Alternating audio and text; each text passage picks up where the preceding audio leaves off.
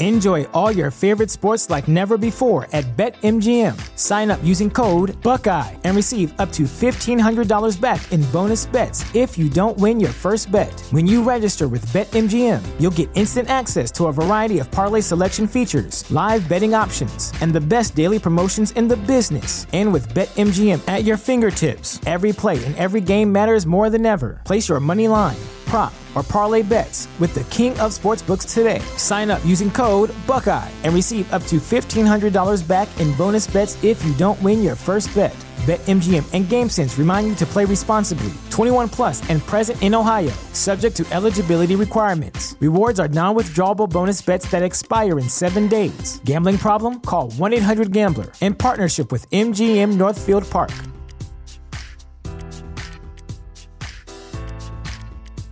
Our family has grown. Welcome to the world, Hannah baby. Introducing a new collection, Hannah Soft, made with Tencel. It's so breathable, with stretchy comfort for all of baby's first moments.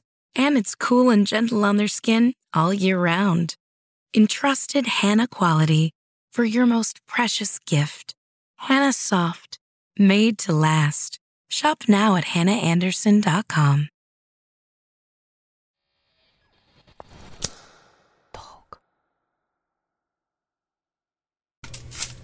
совет, как э, выжить в этой жизни, никого нафиг не слушать.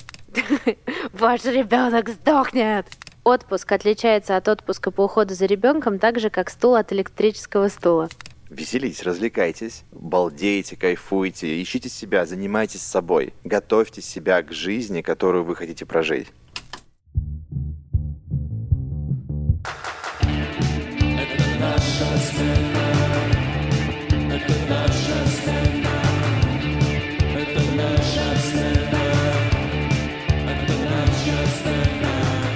Привет, я Аня, мама двухлетней Киры. А я Денис, папа шестилетней Зои. И это наша смена. Подкаст, в котором мы исследуем, как родительство встраивается в жизнь современного человека. В прошлом эпизоде мы с тобой поговорили про глобальные ценности, которые у нас изменились или как-то там трансформировались э, с появлением ребенка. Сегодня я предлагаю обсудить как наша повседневная жизнь изменилась. Распорядок дня, круг общения, какие-то маленькие вещи, которые поменялись. Нам про это задают много вопросов. Давай попробуем и друг другу рассказать немножко про это, и слушателям ответить. А мне понравился вопрос о том, что это ребенок встраивается в вашу жизнь или ваша жизнь подстраивается под ребенка? Я думала, как ответить на этот вопрос. И мне кажется, здесь это не работает как кнопка в одну сторону, да, там, или в другую сторону. Либо ребенок подстроился, либо вы подстроились. Здесь есть какой-то спектр, скажем так, в какой степени эта сонастройка в пользу вас или в пользу ребенка идет. Я думаю, что кто-то просто на свою жизнь забил полностью и живет теперь там интересами ребенка. И мне кажется, мы часто можем слышать, я, по крайней мере, от своих подруг такое слышу, я заколебалась уже слушать эти детские песенки, я больше не могу эти пирамидки собирать. Я, ну, человек выключил все то, что у него было в жизни, и переключился на ребенка. А есть точно такие же мамы, которые играют в эти пирамидки детки смотрят детские мультики, и они счастливы, и это их осознанный выбор, и это гармония и счастье, да? Это одна ситуация, которая у нас есть. И с противоположной стороны, когда родители стараются ничего вообще не менять в своем привычном темпоритме, в своей привычной рутине, мамы продолжают работать, стараются посещать какие-то мероприятия, не знаю, встречаться с друзьями. А с другой стороны, если мы говорим про работающих мам, которые встраивают, или не только мам, да, ну, допустим, ситуация, если родитель одинокий, и здесь просто выбор не стоит. И это немножко другая крайность, которая, мне кажется, может привести к тому, что ты впадешь в... Ну, это все таки достаточно большое давление. Очень тяжело делать это новое и иметь весь тот объем старого, который у тебя был. Про себя могу сказать, что я стараюсь сохранять свой круг общения, свои какие-то интересы. В мелочах, конечно, мы подстроились. Мне кажется, у нас какая-то классная золотая середина. Кира вместе с нами ходит в гости там, к нашим друзьям без детей, мы стараемся вместе посещать а, музыкальные мероприятия в том числе, да, а, но там должно быть не очень шумно, мы купили там наушники, мы уходим с них э, в 9.30 вечера, потому что ребенку надо спать. То есть мы и стараемся как бы для себя жить, да, и вот э, чтобы ее жизнь не превращалась в какой-то ад. Вот ты сейчас сказала про два противоположных друг другу полюса, и мне кажется, что они сами по себе скажем так, ну, несуществующие. Можно быть э, весь день с утра до вечера с ребенком и при этом быть максимально не вовлеченным внутри себя, то есть как бы вообще просто избегать, изолироваться, сходить с ума и чувствовать себя обязанным за это. А можно быть на работе и не быть на работе, а мозгами все время быть э, с ребенком и думать, блин, как же там, а это вот, и это, и как бы тоже себя мучить. То есть мне кажется, вопрос выбора в первую очередь. Меня смущает здесь такая штука, что существует граница. То есть почему есть вот это вот плохо, а вот это хорошо, а вот это хорошо, а вот это плохо. Если отвечать на вопрос, который слушательница задала, правильно будет сказать так. Жизнь, конечно же, меняется. Степень, в которой она изменится, здесь решать родителю, опираясь на факторы собственного желания и возможностей. Да, потому что сохранять э, свой предыдущий э, образ жизни до того, как у тебя был ребенок, ты можешь только если у тебя есть достаточное количество финансов или родственников, на которых ты можешь своего ну, ребенка. Смотри, какой у тебя был образ жизни до ребенка. Да. Если ты там с утра до вечера тусовался, приходил под утро пьяный, заваливался, просыпался и потом работал, просто ты так не сможешь делать физически. А с другой стороны, есть общество, которое тебе указывает фактически, что делать не прямо, но косвенно, своим примером, ты хочешь работать, а у тебя все подружки, они дома сидят счастливы с детьми, и ты чувствуешь себя виноватым. Ты хочешь остаться дома, а у тебя все твое общество вокруг достигают, все такие успешные, у них все классно получается. Она и с ребенком, и, и в музей, и на выставку, и у нее бизнес, и, короче, ты такой, блин, а я-то сижу, я там типа кубик с кубиком соединить не могу. И, короче, то есть ребенок обязательно внесет коррективы.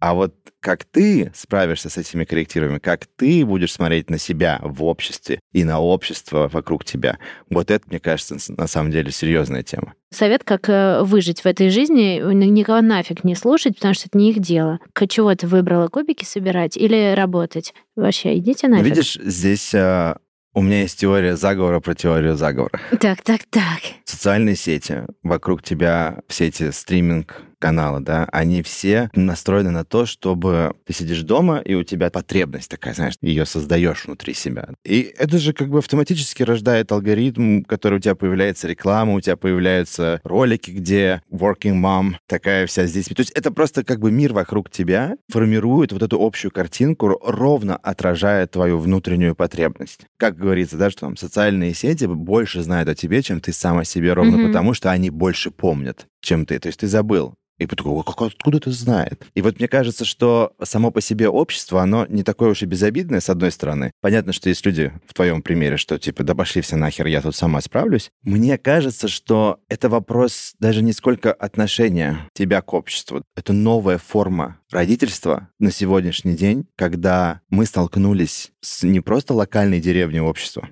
не просто с твоими там подружками по этажу, просто потому что ты живешь в этом доме, а мы столкнулись с тобой против всего мира. Mm-hmm. То есть мы видим социальную рекламу, мы видим все, что только вокруг. У нас у нас появился доступ к этому. И этот доступ искажает нафиг все вообще, все, что в нашей жизни происходит. В какой-то момент мне кажется, что это даже уже не сколько проблема личности, сколько проблема общества, потому что ты брошен в этот мир, и ты как бы либо ты удаляешь из соцсетей, либо ты еще что-то с тобой происходит, но ты не можешь этому постоянно препятствовать. Про удалиться из соцсетей — это отличная вообще рекомендация всем.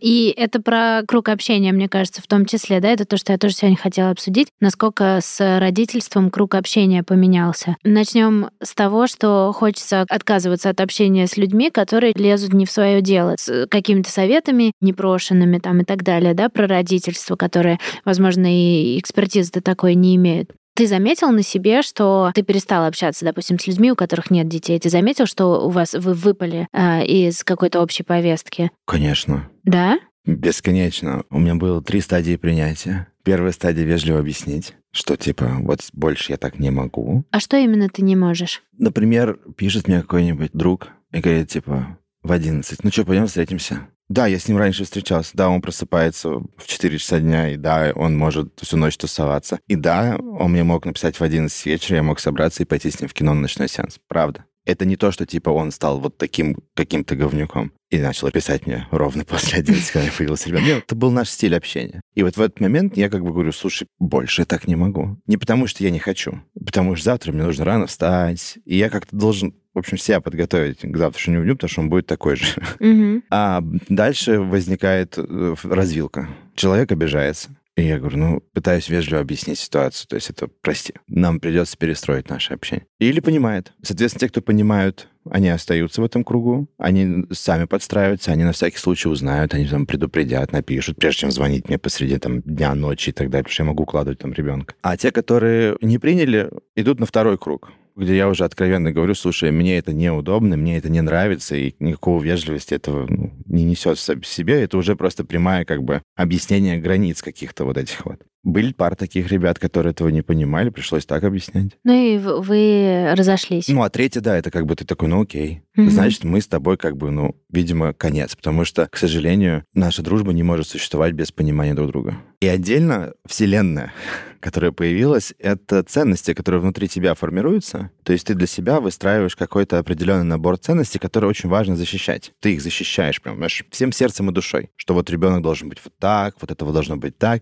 И эти ценности просто сковыривают от твоего общества их нарратив. И ты этот нарратив видишь. Ты что это я говорю, что ты, например, считаешь, что рассказывать ребенку про секс, про ее тело, про ее какие-то отношения со своим телом как можно раньше, пока ребенок только начал уже понимать что-то и видеть, что у него там что-то есть вообще. И тут с кем-то встречаешься, говоришь, а зачем это разговаривать? Не надо. Ты такой, вау, вау, вау, это красный флаг. Ты сейчас нападаешь на мои ценности, это мои ценности. Ты должен меня либо поддерживать, либо заткнуться и вообще со мной об этом не разговаривать. Мне твое мнение нахер не уперлось. Вот этот момент ценностей, которые рождаются, их нужен кто-то, чтобы кто-то защищал. И в моем представлении эти ценности защищают либо близкие тебе родственники, друзья, и если они не поддержат, то их тоже нахер. Потому что эти ценности, они важны для тебя Мгм. внутри.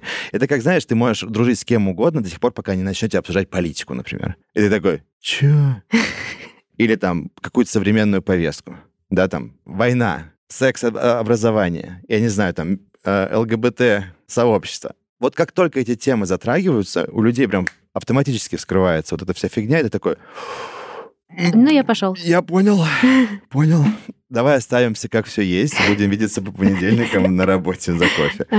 Да, я тоже заметила, что какие-то темы вокруг ребенка стали для меня тоже какими-то такими достаточно острыми. Если кто-то что-то делает так, как мне кажется неправильным, хотя никто не знает, правильно ли я да, считаю. Вот э, там до этого в 90-е воспитывали по споку, и правильно было к ребенку лишний раз не подходить и кормить его там по часам. Ну и сейчас тоже кто-то так делает. И для них это правильно. И я уверена, что они точно так же смотрят, допустим, там на нас, да, которые все делают иначе. Это реально топик, который ты очень как бы защищаешь, вокруг которого ты такой агрессивно стараешься сохранять вот это лицо социальное, типа, «Ха-ха, ну да, у нас так, у вас так, а внутри себя думаешь, «Бля, ваш ребенок сдохнет. И ты все ждешь, когда же это случится.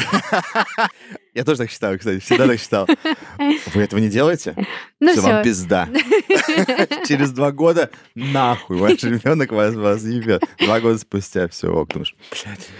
Знаешь, на- когда вот Зоя только родилась, я где-то прочитал такой совет о том, что если вы хотите, чтобы ваш ребенок читал, вы должны сами читать перед ним. То есть вы должны садиться и защищать свое время и сказать, типа, слушай, сейчас у меня там время чтения, я хочу почитать. Потому что вы не можете дать ребенку ценность, которой вы не обладаете. Тогда для меня это была просто поворотная штука. Тогда я начал читать какие-то по часу такой, или по полчаса. Я помню, Зоя, у меня сейчас чтение. Я такой думаю, что я, блядь, читаю вообще? Смотрю в книжку и такой, знаешь, выстраиваю свои ценности. Понятно, что я там этого не совершил. У нас даже с Региной был разговор, типа, я правда читаю в телефоне, и мне Регина говорит, типа, не в телефоне надо читать, а физическую книгу. Ребенок не понимает, что телефон — это книга. Ну, и я как бы такой пытаюсь это читать, но с другой стороны объясняю, что, Зоя, смотри, здесь буквы, я читаю книжку. Но тем не менее, мне кажется, что правильно или неправильно, это не важно. Важно то, что это становится твоими ценностями, которые ты начинаешь продвигать внутри своей семьи, и эти ценности становятся твоими. И когда у тебя ценность это формируется, она как бы в любом случае должна быть защищена. Я с тобой согласна, при этом я вижу слабое место. А что, если мы исповедуем какую-то херню, и мы ее так сильно отстаиваем, а мы вообще не правы,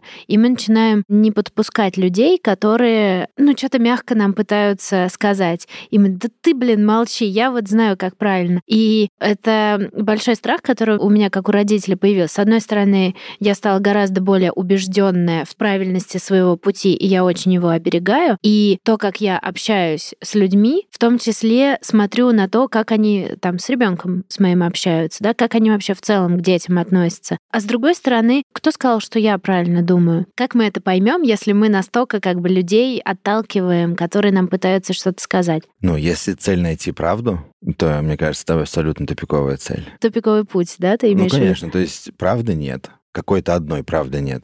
Правда твоя. То есть ты живешь в каком-то своем мире, в своем представлении. И как только рождается определение правды, это автоматически означает, что кто-то не прав. И сама по себе конструкция правого-неправого, на мой взгляд, это очень разрушительная конструкция, которая окрашивает мир в черное или белое. Если посмотреть на эту ситуацию вне контекста ребенка, да, потому что ты, с одной стороны, думаешь, окей, здесь очень хочется найти, что правильно, что нет, потому что тут ребенок — это ответственность, и мы напуганы за эту ответственность, и хочется сделать максимально все правильно. Но, с другой стороны, для меня одно и то же — это вопрос, например, там, твоих взглядов политических, да, или твоих взглядов э, на общество. То есть, если к тебе кто-то приходит и говорит, например, что коронавируса не существует, для того, чтобы изменить свою точку зрения, тебе нужно отказаться от этой целой, целой как бы пласта знаний и ценностей. То есть ты смотришь на человека, который тебе это говорит, как, знаешь, как что-то типа «чего?».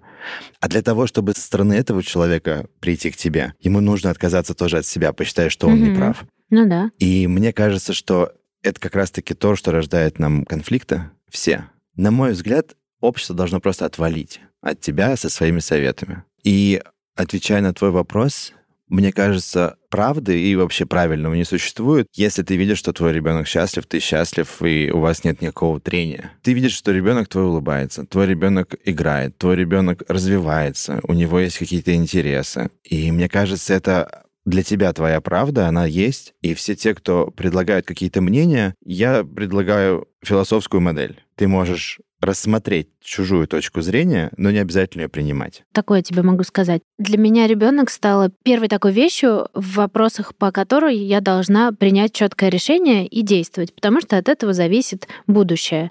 А, Например, условно мы сремся с другом из-за политики, можем делать это сколько угодно, и это ничего глобально не поменяет, если я останусь при своем, он при своем. Но, например, вопросы грудного вскармливания. Вот э, Кире э, уже почти два с половиной года, я все еще кормлю грудью. Всемирная организация здравоохранения говорит, что надо минимум полгода, а вообще классно до двух, а ты начинаешь глубже читать их рекомендации, и кажется, что они рекомендуют до двух, потому что есть страны третьего мира, где грязная вода, и чтобы ребенок не пил воду, лучше ему пить молоко. И я начинаю в этом разбираться, а потом есть знаменитые педиатры, которые тоже в каких-то интервью говорят о том, что до двух и дальше это все не надо. При этом я смотрю на ребенка, которому от этого классно, она становится счастлива, ей это прям очень-очень нужно. Я думаю, да нет, то все-таки, наверное, я буду делать, как она хочет. А потом я вижу, слышу истории про детей, которые закончили кормление, и ребенок стал спать всю ночь напролет, не просыпаться. И говорят, что там типа, вот ты даешь ребенку как-то позитивное раздражение и, по сути, не даешь ему спать.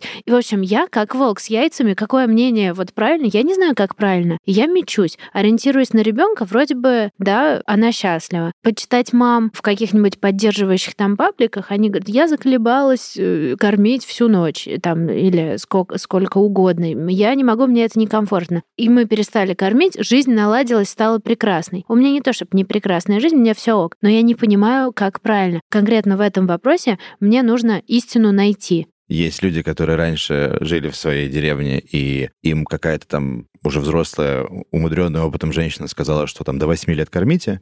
Вся деревня кормила. Все выросли. И это не совет кормить до 8. Это в смысле о том, что представляешь, как много у тебя есть выбора, какой правде верить, потому что ты ищешь правду. Но правда, на мой взгляд, как я говорю, вот ее не существует. Ее существует то, как ты видишь, вот твой ребенок, он ок, не ок, мешает ему это спать или нет. Ребенок растет. ребенок меняется. Ты вы- вырабатываешь какую-то рутину, да, и ребенок вырабатывает с тобой рутину. Мне кажется, что единственная твоя ответственность перед ребенком — это валидировать, актуальна эта рутина или нет. У нас были такие моменты, когда я там месяц укладывал Зою, а потом Регина укладывает. У Регины остался прошлый месяц Мгм, знания, как мгм. укладывать, а Зоя такая, «Э, мы уже так не делаем, уже все по-другому.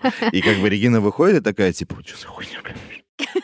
И это так бывает. И у меня также, знаешь, я там типа играю, что-то рисую, Ре- Регина такая, она уже давно вырезает сама, Денис. А я такой, а, уже подросла, да, ну на ножницы. Ну то есть вот эта вот валидация, это не то, что типа ты такой заскочил на рельсы, да, и как бы поехал. У нас с Региной была и до сих пор существует огромное убеждение, что ребенок самостоятельно доходит до определенной точки отказа от чего-то. Мы в это прям верим всем сердцем и душой. Проблема только заключается в том, что этот отказ может не происходить ровно из-за того, что мы не меняем или не пробуем границы этой рутины.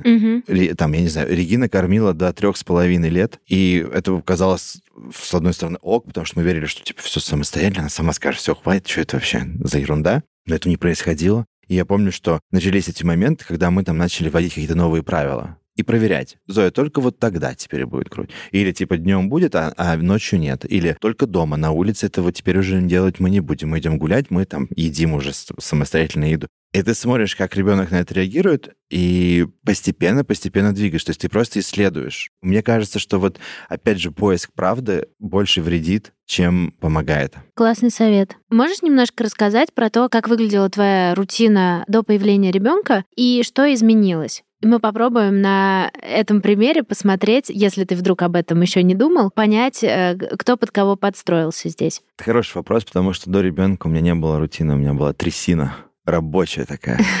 То есть я просто такой просыпался, глаза открывал, работа, встречи, какие-то еще дела. И в моей жизни не было ничего другого, кроме работы. Мгм. Это было просто прикольно, потому что я не работал в какой-то компании, у меня было свое агентство, мы были там все друзья, мы приходили, тусовались, там общались на обед, у нас не было какого-то графика рабочего, поэтому это казалось жизнь. То есть вот это определяло мой ритм. Моя рутина — это встречи, моя рутина — это дедлайны. Оно заменило все это. И поэтому мне очень сложно здесь вообще говорить, потому что в какой-то момент я уставал, и мне действительно было тяжело. И появление ребенка, скажем так, просто помогло разобрать свою жизнь, отделить себя от работы, настроить какие-то свои рутинные штуки, которые познакомили меня с собой, а не Дениса работника. То есть. Денис профессионал, он, конечно, там, может быть, развивался, но Денис вообще не существовал, как мне кажется. И в какой-то момент я ощутил такое даже раздражение, что ли, когда я сижу на очередной встрече, на мероприятии, и все, о чем я говорю, это о работе. И для меня было поворотной точкой, когда это случилось, а, я вот улетал в командировки, и там были ребята из разных стран, из разных вообще контекстов, и я офигел. То есть мы сидим, там, я не знаю, вечером после работы, пьем, общаемся, едим. Один рассказывает, что у него из 14 гор он уже покорил 7. А ты имеешь в виду десятитысячников или как да, там да, их какой-то там, восьмитысячников? да, там какие-то у него Ага. там есть план. Другая там коллекцию глины заказала какую-то крутую из какой-то там Африки, которая там какой-то специальный оттенок имеет, потому что она хочет сделать. Я сижу такой, чешу свою голову, думаю, а у меня что вообще? А, а- а я что вообще? Кто я? И вот это, конечно, меня сильно сдвинуло с этой точки. То есть поэтому в момент, когда Зоя появилась, появились вот эти вот важные ценности, которые вне работы были. И наличие ребенка дало мне этот толчок для того, чтобы пересмотреть весь мой ландшафт. Что я вообще делаю? Кто я во всем в этом процессе? И это дало какой-то, я не знаю, знаешь, как это? Выключите, включите компьютер. То есть э, обновите систему, сотрите все нафиг, попробуйте на это посмотреть. И вот тогда у меня как-то... Мгм. Произошел... Мгм. Да, да, спасибо. Обращайтесь. А скажи, вот а, у меня интересный вопрос по поводу твоего распорядка, но я его немножко задам по-другому. Ты просто не раз уже говорил о том, что твоя жизнь, э, она содержит и работу, содержит и твои интересы, и глобальные какие-то такие взгляды на вещи, да? Но при этом до Киры, чего у тебя отсутствовало и что появилось вместе с Кирой, и какие моменты ты бы заметила для себя как важное изменение с этим вот добавлением в твоей жизни. Ты когда э, рассказывал про свой рабочий график, я увидела много, точнее, жизненный график, который в целом-то рабочий, да, вот у меня то же самое было. Работа и друзья, и тусовки э, слабо отделялись друг от друга. С появлением Киры в моей жизни э, появилось упорядочивание хаоса и распорядок дня. Я, кстати, читала о том, что если ты хочешь наладить свою жизнь именно с точки зрения каких-то биоритмов, нужно все время вставать в одно и то же время. Тогда тебе организм подскажет, когда ложиться спать. И с ребенком ты не можешь иначе. А ребенок все время встает там, ну, иногда у него плавает, но плюс-минус. И это всегда рано. Соответственно, ты хочешь рано спать. Соответственно, ты больше не можешь планировать ничего, что это я сделаю с часу до двух ночи. Как правило, в это время ты делаешь какие-нибудь развлечения. Ты должен их пораньше делать, э, потому что потому что в противном случае ты, в общем, уснешь.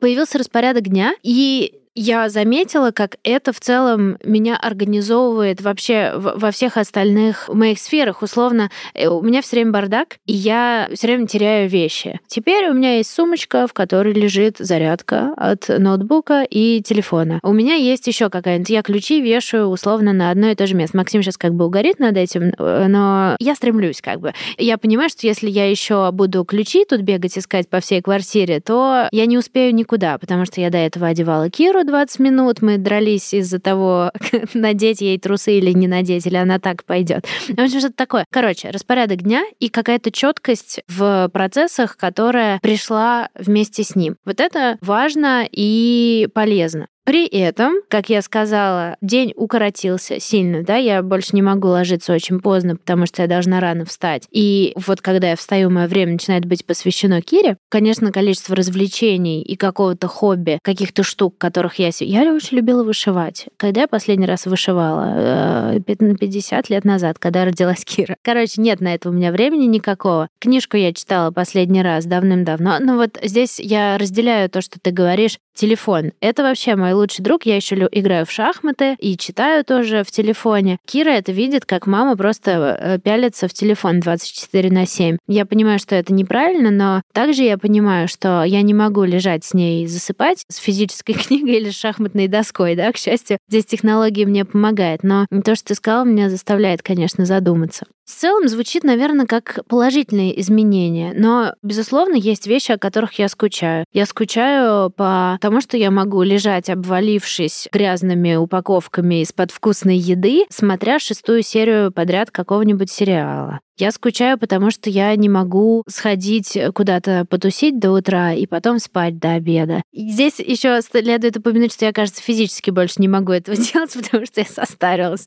и уже забыла те времена. Но это вот то, что было в моей жизни, и сейчас этого нет. При этом в жизни появились, ну вот, порядок, ладно, это скучный как бы плюс родительства, но вот какое-то вот это счастье, ощущение домика, ощущение семьи появилось. Раньше бы меня это убедительным каким-то плюсом жизненным не казалось, а сейчас я, прочувствовав это, я понимаю, что, блин, это на самом деле очень важное чувство вот этого покоя, комфорта и, ну, в общем-то, ощущения дома. У меня его раньше не было. Да, я раньше э, могла на чемоданах жить, вообще не жить дома никогда просто что-нибудь, куда-нибудь здесь тусовка, там тусовка, я с чемоданом, теперь этого, конечно, невозможно. Я, наверное, так со своей стороны добавлю, что вещи, которые у меня исчезли из моей жизни с появлением ребенка, я о них не скучаю. И в целом мое какое-то представление о жизни, оно формируется по принципу постоянного стремления оказаться в настоящем для того, чтобы ценить именно вот то, что сейчас есть, потому что если ты думаешь о чем-то, что было в прошлом, и как жаль, что оно вот больше такого не будет, ты как будто бы перестаешь жить вот в этот момент. И для меня сожаление, у меня есть даже такая практика, которую я использую с Зоей, для того, чтобы не впасть в ностальгическое состояние. У Зои день рождения в декабре, но каждое лето у меня есть сезон. Это означает следующее, что я понимаю, что в начале лета до конца лета эта Зоя будет одна, единственная возможность ее видеть вот такой, как она есть сейчас. Следующим летом она будет другой. Mm-hmm. Это лето ровно такое, какое оно сейчас должно быть, и никакое другое. Она не будет, какой она была, и не будет той, которая она сейчас есть в следующем году. Поэтому для меня это всегда начало. То есть я приветствую Зою для себя как нового человека этим летом и прощаюсь с этой Зоей в конце этого лета, запоминая все то, что было с моим ребенком связано и интересное. Например, в прошлом году я сказал, что это было последнее лето, когда я тебя могу носить на плечах потому что она уже будет большой и вырастет. Только mm-hmm. в экстренных случаях или какие-то прям совсем ситуации. Или, например, в следующем году мы с тобой сможем теперь купаться не с нарукавниками, а нырять в воду без них. Mm-hmm. Все, больше их не будет. И вот эти вот мелкие детали для меня работают и выполняют функцию такую, что когда я вижу Зою маленькую на фотографиях или где-то, у меня нет такого, М, хочу вот еще раз такое повторить. У меня mm-hmm. нет сожаления. Я прям помню, да, было классно, но сейчас тоже классно, и будет так же классно. Ну и плюс э, моя раздолбайская жизнь, которая была до Зои, она привелась в какой-либо порядок. И, честно сказать, я не сожалею ни, ни, ни секунды о том, что это произошло. Но я думаю, что это не сколько Зоя, сколько обстоятельства внешние, да, которые меня заставили. То есть я вот понимаю, что без внешних обстоятельств каких-либо я бы, наверное, сам не справился. Вот интересно, ты говоришь про поиск момента, и ребенок как будто бы сильно к этому подталкивает. И я понимаю, что вот ты как бы ищешь момент в этом пути с ребенком тоже, но ты пока говорил, я как-то на заднем... Я Enjoy all your favorite sports like never before at BetMGM. Sign up using code Buckeye and receive up to $1,500 back in bonus bets if you don't win your first bet. When you register with BetMGM, you'll get instant access to a variety of parlay selection features, live betting options, and the best daily promotions in the business. And with BetMGM at your fingertips, every play and every game matters more than ever. Place your money line prop, or parlay bets with the king of sportsbooks today. Sign up using code Buckeye and receive up to $1,500 back in bonus bets if you don't win your first bet. BetMGM and GameSense remind you to play responsibly. 21 plus and present in Ohio, subject to eligibility requirements. Rewards are non withdrawable bonus bets that expire in seven days. Gambling problem? Call 1 800 Gambler in partnership with MGM Northfield Park.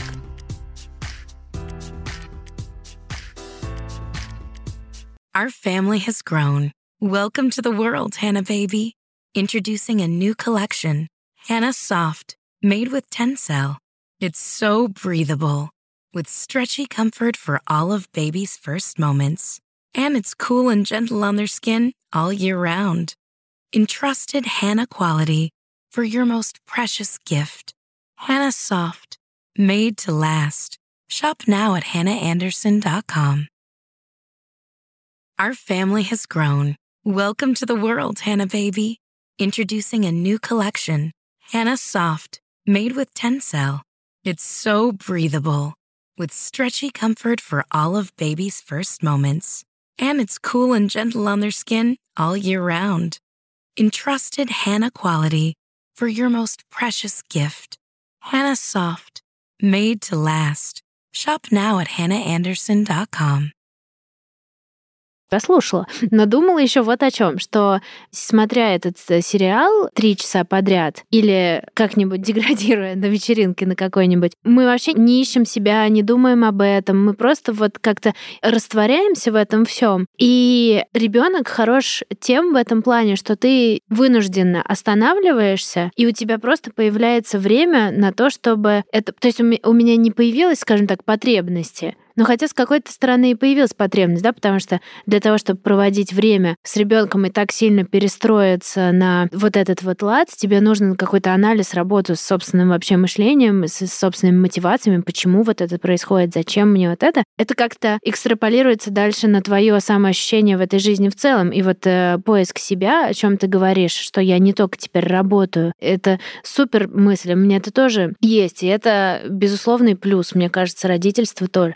Не то, чтобы я хотела, чтобы мы искали в этом эпизоде какие-то плюсы, но просто так получается, да, что-то убыло, что-то прибыло, и это классно. Мне еще кажется, что вот ты упомянула о том, что вы купили наушники и ходите на концерты, но ходите в 9. Мне кажется, это очень классная валидация твоих ценностей. То есть, если ты до Киры любила ходить на концерты, то с появлением Киры твоя любовь либо исчезла, либо ты найдешь решение, как делать то, что ты хотела. Потому что в моем случае я правда люблю смотреть сериалы, я жутко люблю смотреть всякие фильмы, мультики, и я это прям обожаю. Я садился с ней и смотрел эти мультики. Я посмотрел то, что хотел посмотреть вместе с ребенком, дал ей какой-то контент, который мне нравится. И я знаю про каждого, наверное, героя который у Зои смотрит и так далее, потому что мне это было интересно. Мне это нравилось, я это оставил. Мне нравится ходить в кино, но не так часто, как я это делал раньше, потому что я условно компенсировал скуку или избегал mm-hmm. себя, mm-hmm. или одиночества, или грусти. Сейчас для меня это событие,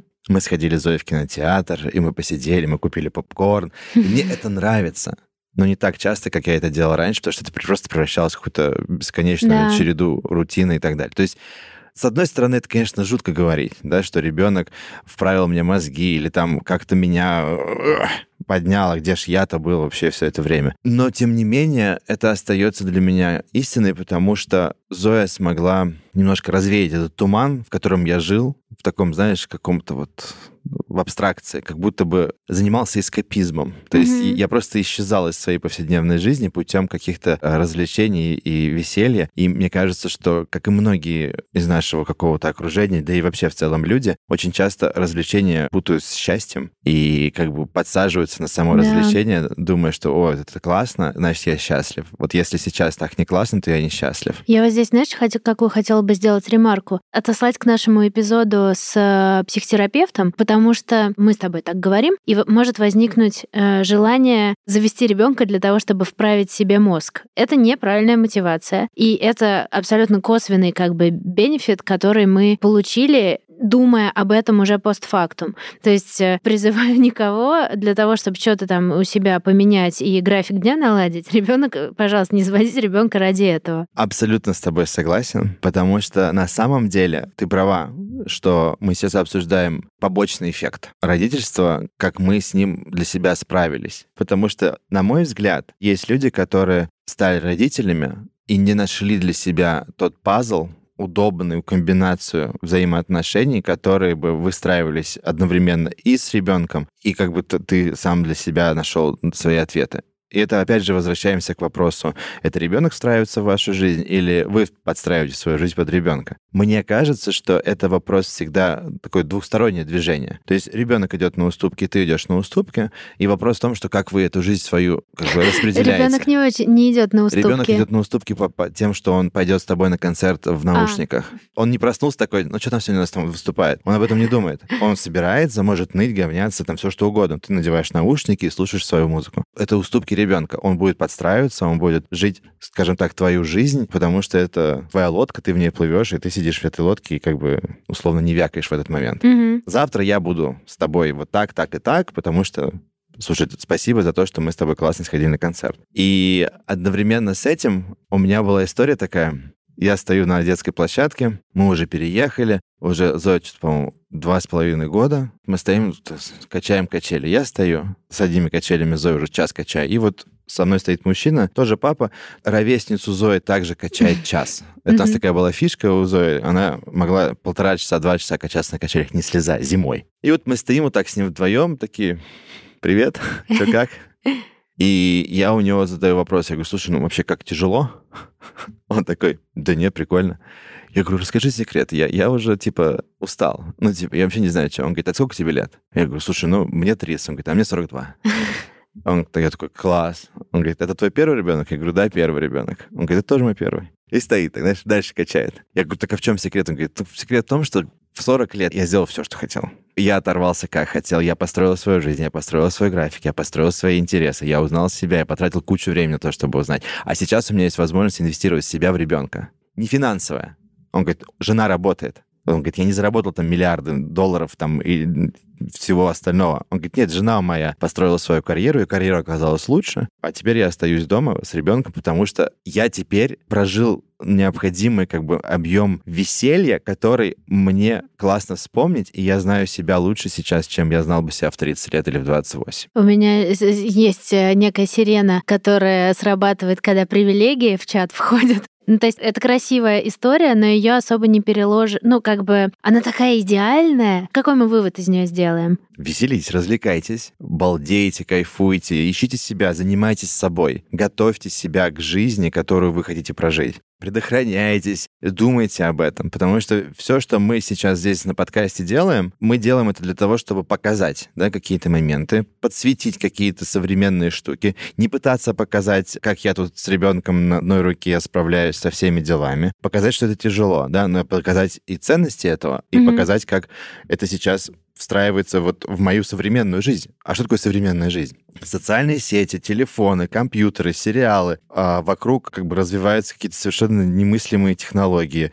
Мир катится вообще под откос. И все вокруг не так, как было раньше. И никогда не будет в будущем. И будущее не будет, как сейчас. И вот это вот современное, ты такой думаешь, а как еще детей растить? Вот это то, что мы здесь делаем. Это, для меня это какое-то, знаешь, объяснение того, что мы делаем. Но отвечая на твой вопрос про привилегии, мне кажется, привилегия — это не родить ребенка в 25, а привилегия — это не служить обществу, которое тебе говорит, давай в 23, уже как бы ты уже поздно, тебе еще остальное. Твои родители, твое общество, которое что это вам, дорогуша, тридцатка? А пора бы уже. Гинеколог, так сказать, может, понимаешь? Я это, это в шоке, будет когда после, узнал об последний этом. наш э, с ним вообще диалог. Здесь правильно призываю всех слать нафиг э, подобных людей. А, Но тем не менее, конечно, это все засаживается в голову, я понимаю И ты живешь прекрасно. с этим. Для тебя уже остается вопрос, слушай, тебе уже 30, а как-то дети. Какие дети? То есть нормально.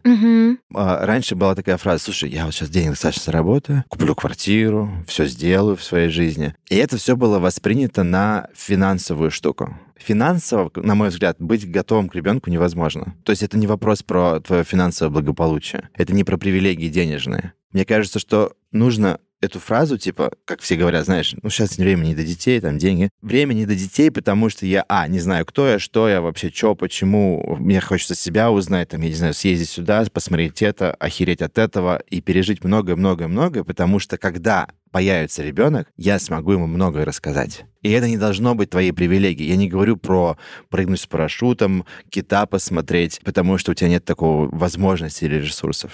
Мне кажется, это то, что ты можешь сделать для себя в рамках того, где ты живешь. Сказать и послать нахер все общество заранее, постараться с этим пожить, выстроить свои границы, а потом взять ребенка и сказать, а вот эти границы вы не пересекаете. Идите нахер. Я, э, когда ты сказал еще про 42-летнего папу, подумала еще о том, что я стала ощущать, какое изменение. Я прям физически ощущаю недостаток энергии, что я стала гораздо менее выносливая в плане каких-то длительных штук. Там у меня недавно был переезд, и это для меня стресс, скажем так, да. Раньше бы я, наверное, не заметила. Я тебе говорила, я на чемоданах там жила, и мне было прикольно. Э, Видимо, э, возраст тоже влияет на это. И когда я думаю, Теперь, что когда люди говорят о том, что типа часики тикают, они, возможно, люди пытаются таким образом что-то хорошее тебе сказать, что потом у тебя будет мало на это энергии, и это правда, и это жизнь, и организм человека так устроен. Что ты думаешь? Этот 42-летний мужчина мне как раз на этот вопрос и ответил. Он сказал, очень сложно свое внимание на родительство делить своими амбициями. Ну, Как подожди. Постоянно, когда ты с утра просыпаешься, и у тебя есть в голове план работы, что нужно скинуть это, сделать это, пойти сюда, потом сюда, и ты движешься этим не обязательством ради денег, а движешься своим воодушевлением, своим желанием что-то познать, узнать и встретить новое, у тебя такой якорь за спиной висит, который ты говоришь, блядь, сегодня надо пойти на компромисс. Типа, должна побыть там с Кирой, няня заболела. Или там, я должен остаться с Зоей. Когда у тебя идет вот этот конфликт, энергию, которую ты тратишь на этот конфликт, бесконечно много. И ты устаешь ровно от этого конфликта. Он мне говорит, 42, у меня амбиций уже не так много. Я мне уже поняла. по приколу делать все вещи с ребенком и пойти потусоваться. Я не хочу на звонок успеть. Я не хочу покорить гору. Я ее покорил. Я, я сделал все, что я в своей жизни хотел. Я не унылое говно. Я теперь ребенка свожу на море, сделаю это, сделаю то, третье, десятое, двадцатое. Потому что теперь это моя амбиция тусоваться с ребенком. Понятно, это прикольно. Я об этом так не думала. Может быть, действительно в следующий раз, когда я почувствую себя уставшей, потому что вот та усталость, про которую я говорю, это вот в моменте. То есть там Кира несется через всю квартиру с каким-то стаканом воды, запрыгивает на кровать, вся это брызгается, я все это вытираю. То есть я вот про в какие-то в моменте вещи, но, на которые у меня не хватает энергии. Я пока вытираю воду, там же гречка рассыпалась по всей квартире, я ее выковыриваю там из кошкиной шерсти, там, ну и так далее. Понимаешь, да? И, возможно, мне действительно стоит в этот момент остановиться немножко и как-то понять, почему я сейчас раздражена из-за этого. Может быть, стоит кайфовать от этого. И я помню, что были моменты, когда, знаешь, ребенок совсем маленький, учится всякие тактильные вот эти штучки, я ей давала гречку, и она ее, естественно, рассыпала. Там гречка какие-то покрупнее штучки, совсем большие, там бобы и все такое. И она это все раскидывала, и я помню, что я кайфовала, когда я это собирала. Потому что, во, мой ребенок все это раскидала, она научилась, она потрогала разное. Может быть, действительно, просто нужно чаще в момент возвращаться. Блин, ну это просто слишком осознанно. Я так не могу.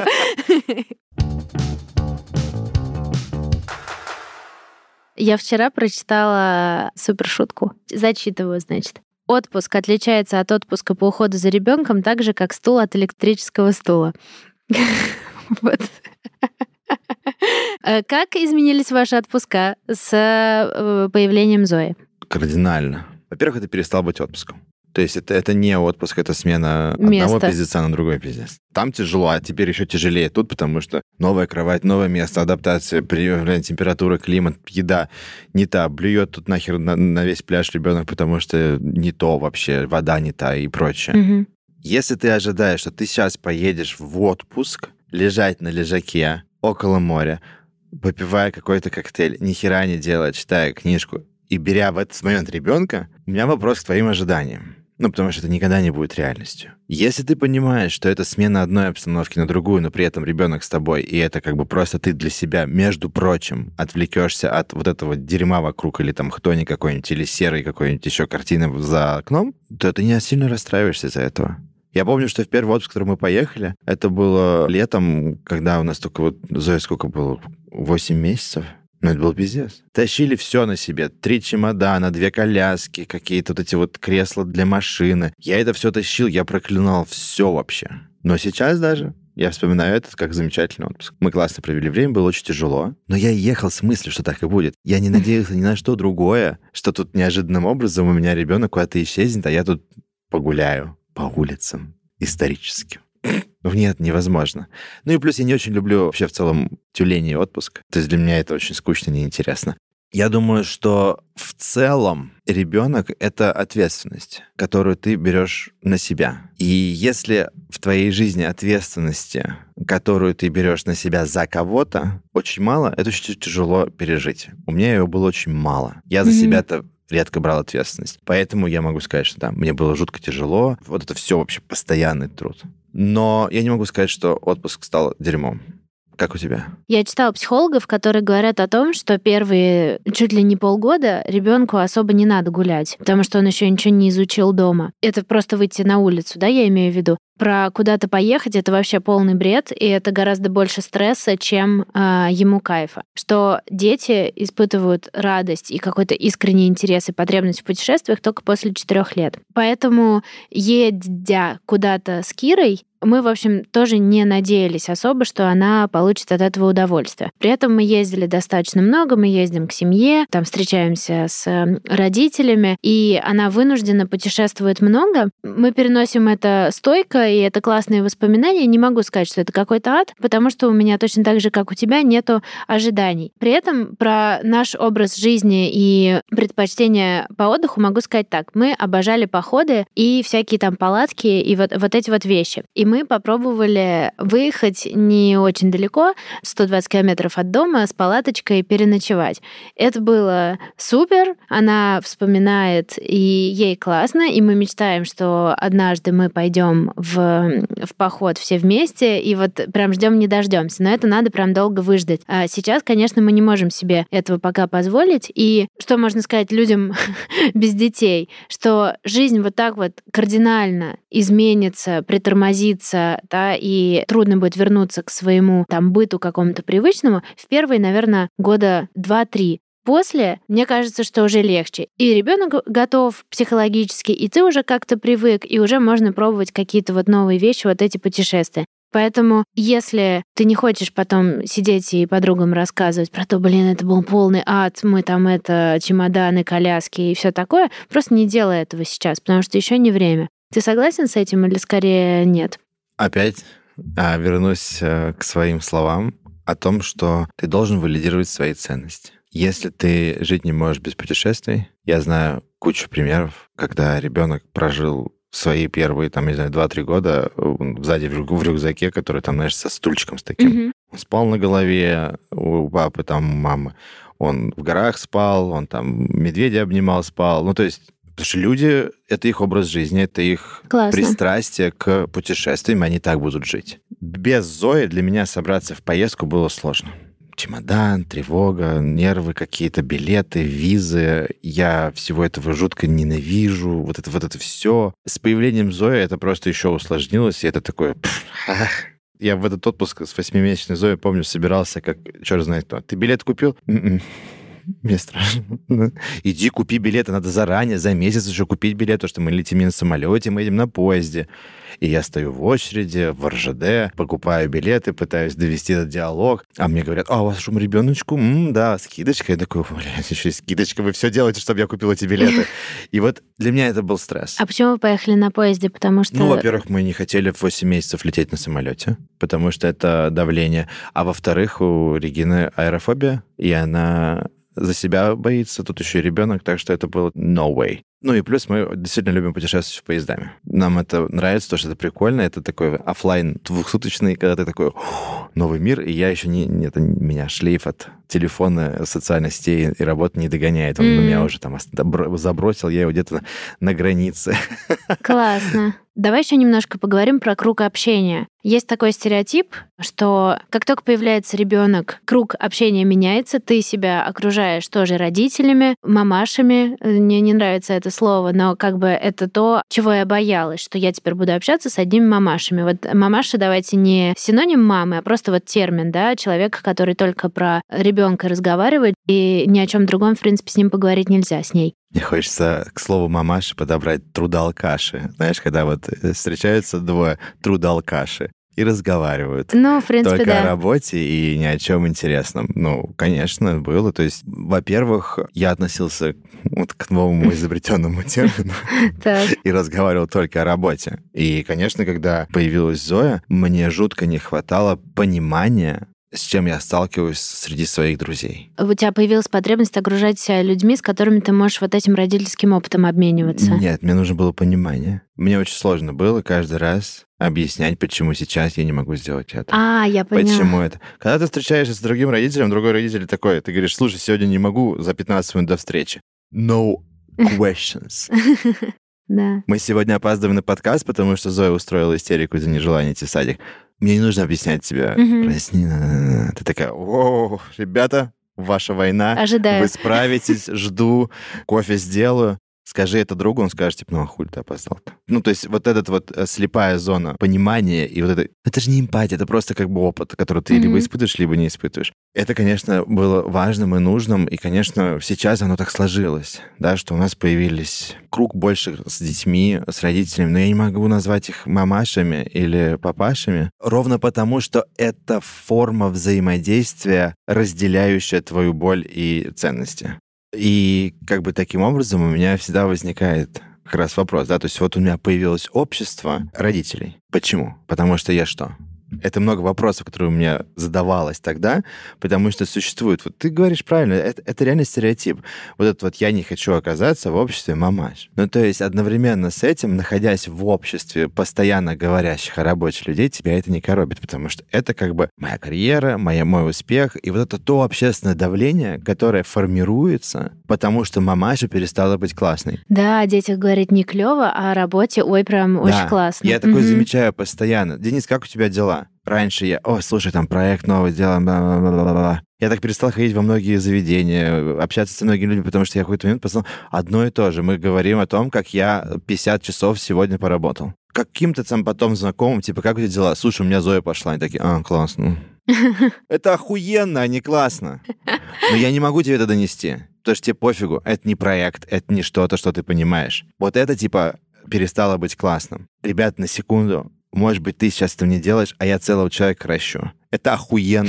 Это не, не классно. Просто сказать, что этот человек продвинулся по какому-то эволюционно развивающемуся этапу, это офигенно. Я не говорю о том, что я хочу всем навязывать свое родительство, быть каким-то там амбассадором родительства, но я считаю, что вот это вот, вот дисбаланс, вот диспропорция относительно того, что круто я работаю, круто, как я дофига работаю, ой, круто, как я еще больше стал работать. Это почему-то классно. Но одновременно с этим мои как бы успехи в родительстве это не классно. Я согласна абсолютно. Ну вот сейчас мы анализируем, я думаю, блин, действительно какой бред. Про работу мы можем говорить бесконечно, и это вроде не раздражает. Но когда мы говорили о родительстве вот с теми, кого можно назвать мамашей, я понимала, что мне прям скучно. Мне неинтересно обсуждать количество, там, время бодрствования, а сколько там кто спит, сколько кто сходил в туалет. Мне не кажется это чем-то интересным. Вот я скорее про это, что ты скатываешься доберешься до обсуждения, блин, отправления естественных нужд. И это полная скукотища. Но тебе как будто нужно пройти этот этап. Слушай, я тебе приведу классный пример. Появился у нас тут в городе коворкинг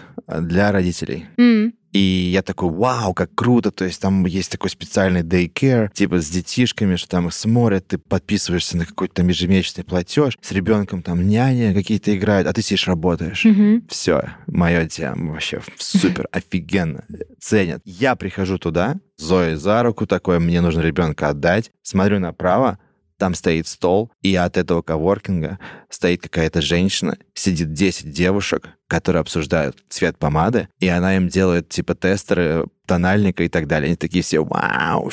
Я такой, так, стоп, окей. Это общество нашло себя, но не меня. То есть я не могу прийти и как бы сидя работать, потому что это коворкинг предлагает такие активности. Это не типа они там собрались и общаются. Не-не, это типа коворкинг сам устроил такое как бы мероприятие, А-а-а. активности. И для меня это было очень важным моментом, потому что, да, ты можешь постоянно обсуждать подгузники, ты можешь постоянно обсуждать что-то, тебе это, возможно, надо, а можешь что не обсуждать, и это твой, твой выбор. И для меня это очень важная штука, потому что есть это, знаешь, когда эти анонимные алкоголики сидят по кругу, да, вот это на самом деле очень важный и сильный способ коммуникации, когда ты делишься своими проблемами. Вопрос только в том, что они тематически объединены или нет, и релевантны они тебе или нет найти круг людей, с кем ты можешь скинуть какой-нибудь, я не знаю, там, видос, где родитель выкидывает ребенка с обрыва, потому что ты устал.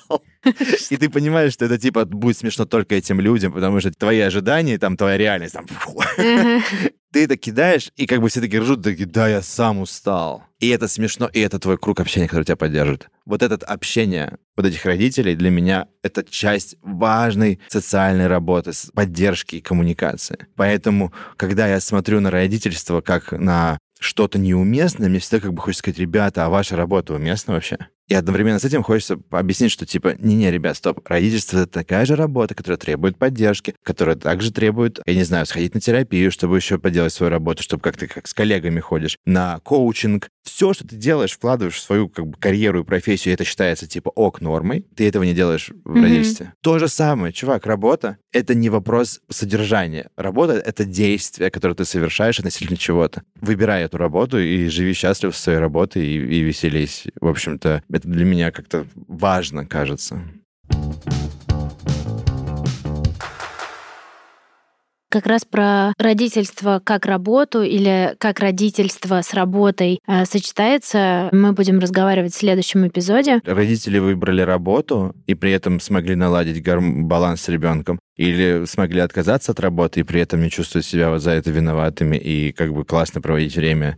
Лично для меня родительство — это работа, такая же, интересная, увлекательная. К сожалению, неоплачиваемая, как это принято воспринимать любую работу сейчас, но для меня это как инвестиция. Ты тоже накопление инвестиций делаешь не зарабатывая, а откладывая их куда-то, не имея доступа к этому. Зарабатываем мы не деньги здесь, а что-то совсем другое, и нужно понять, что именно мы зарабатываем, определить это для себя и каждый раз вспоминать, когда ты проводишь время с ребенком, что сейчас я там становлюсь счастливее, я там вкладываю в своего ребенка, как-то укрепляю свои связи, нахожу что-то новое для себя, и об этом мы будем разговаривать в следующих эпизодах. В следующем году. В следующем году. Ура! Это последний выпуск в этом году. Мы уйдем на небольшие каникулы, и в январе стартуем со следующим эпизодом, где мы поговорим о родительстве как о работе. И мне кажется, что в обоих случаях можно найти гармонию, мы это обсудим. Мы узнаем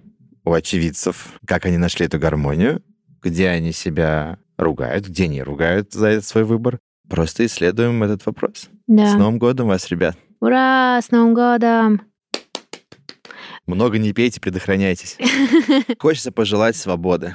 Свободы мнению, воспитанию, выбору, слова и свободы от мнений внешних и чувствовать себя в безопасности. Это, мне кажется, то, что требуется нашему ребенку, а мы были детьми, так что требуется также нам. Свобода самовыражения, любви, доступа к любви. Мне кажется, важно друг друга уважать, ценить и никогда в жизни не считать, что это нельзя изменить. Мы заслуживаем только лучшего, только любви, только свободы. С Новым годом вас!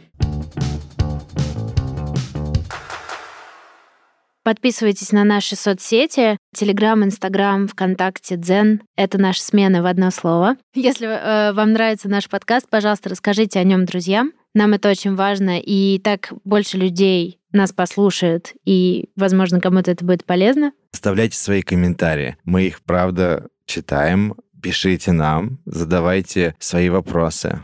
Помнишь, когда мы разговаривали с тобой с Светланой Полецкой Послушайте, кто не слышал этот эпизод, там ты сказал такую вещь, что отношения иногда заканчиваются расставанием, и это нормально. То есть нормально пройти семейную терапию и понять, что вы друг другу не подходите, разойтись и сделать это, как, не скажу слово красиво, но как-то человечно, что ли. В дружественном нам подкасте Ромком, который вы можете посмотреть на YouTube, можно послушать историю девушки, которая именно так закончила свои отношения, пройдя терапию со Светланой. Вот так вот э, все, все, все совсем связано. Вот э, достаточно увлекательно она там рассказывает про то, как закончились э, отношения, как они работали. Ребята уже договорились, что они расстанутся, пошли и сделали татуировки себе какие-то парные. То есть э, я, мне самое интересное, я пока еще не смотрела, но знаю, что иногда можно как бы любую ситуацию проработать таким образом, что какие-то, казалось бы, плохие вещи, да, грустные исходы чем-то позитивным и действительно являются новым началом, как ты об этом э, сказал в нашем эпизоде. Итак, повторяю, ромком на YouTube, а также на всех подкаст-платформах можно послушать в аудиоверсии. Мы благодарим студию Толк, нашего продюсера Сергея Скурту и нашу редакторку Регину Досаеву. Спасибо.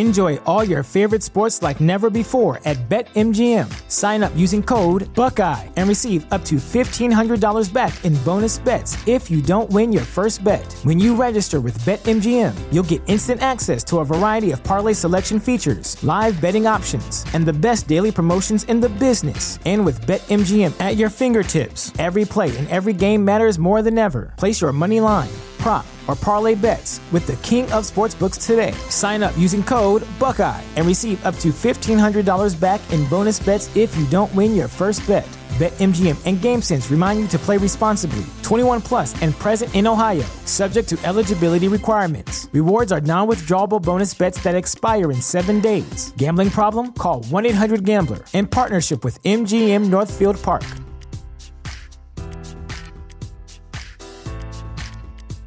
Our family has grown. Welcome to the world, Hannah baby.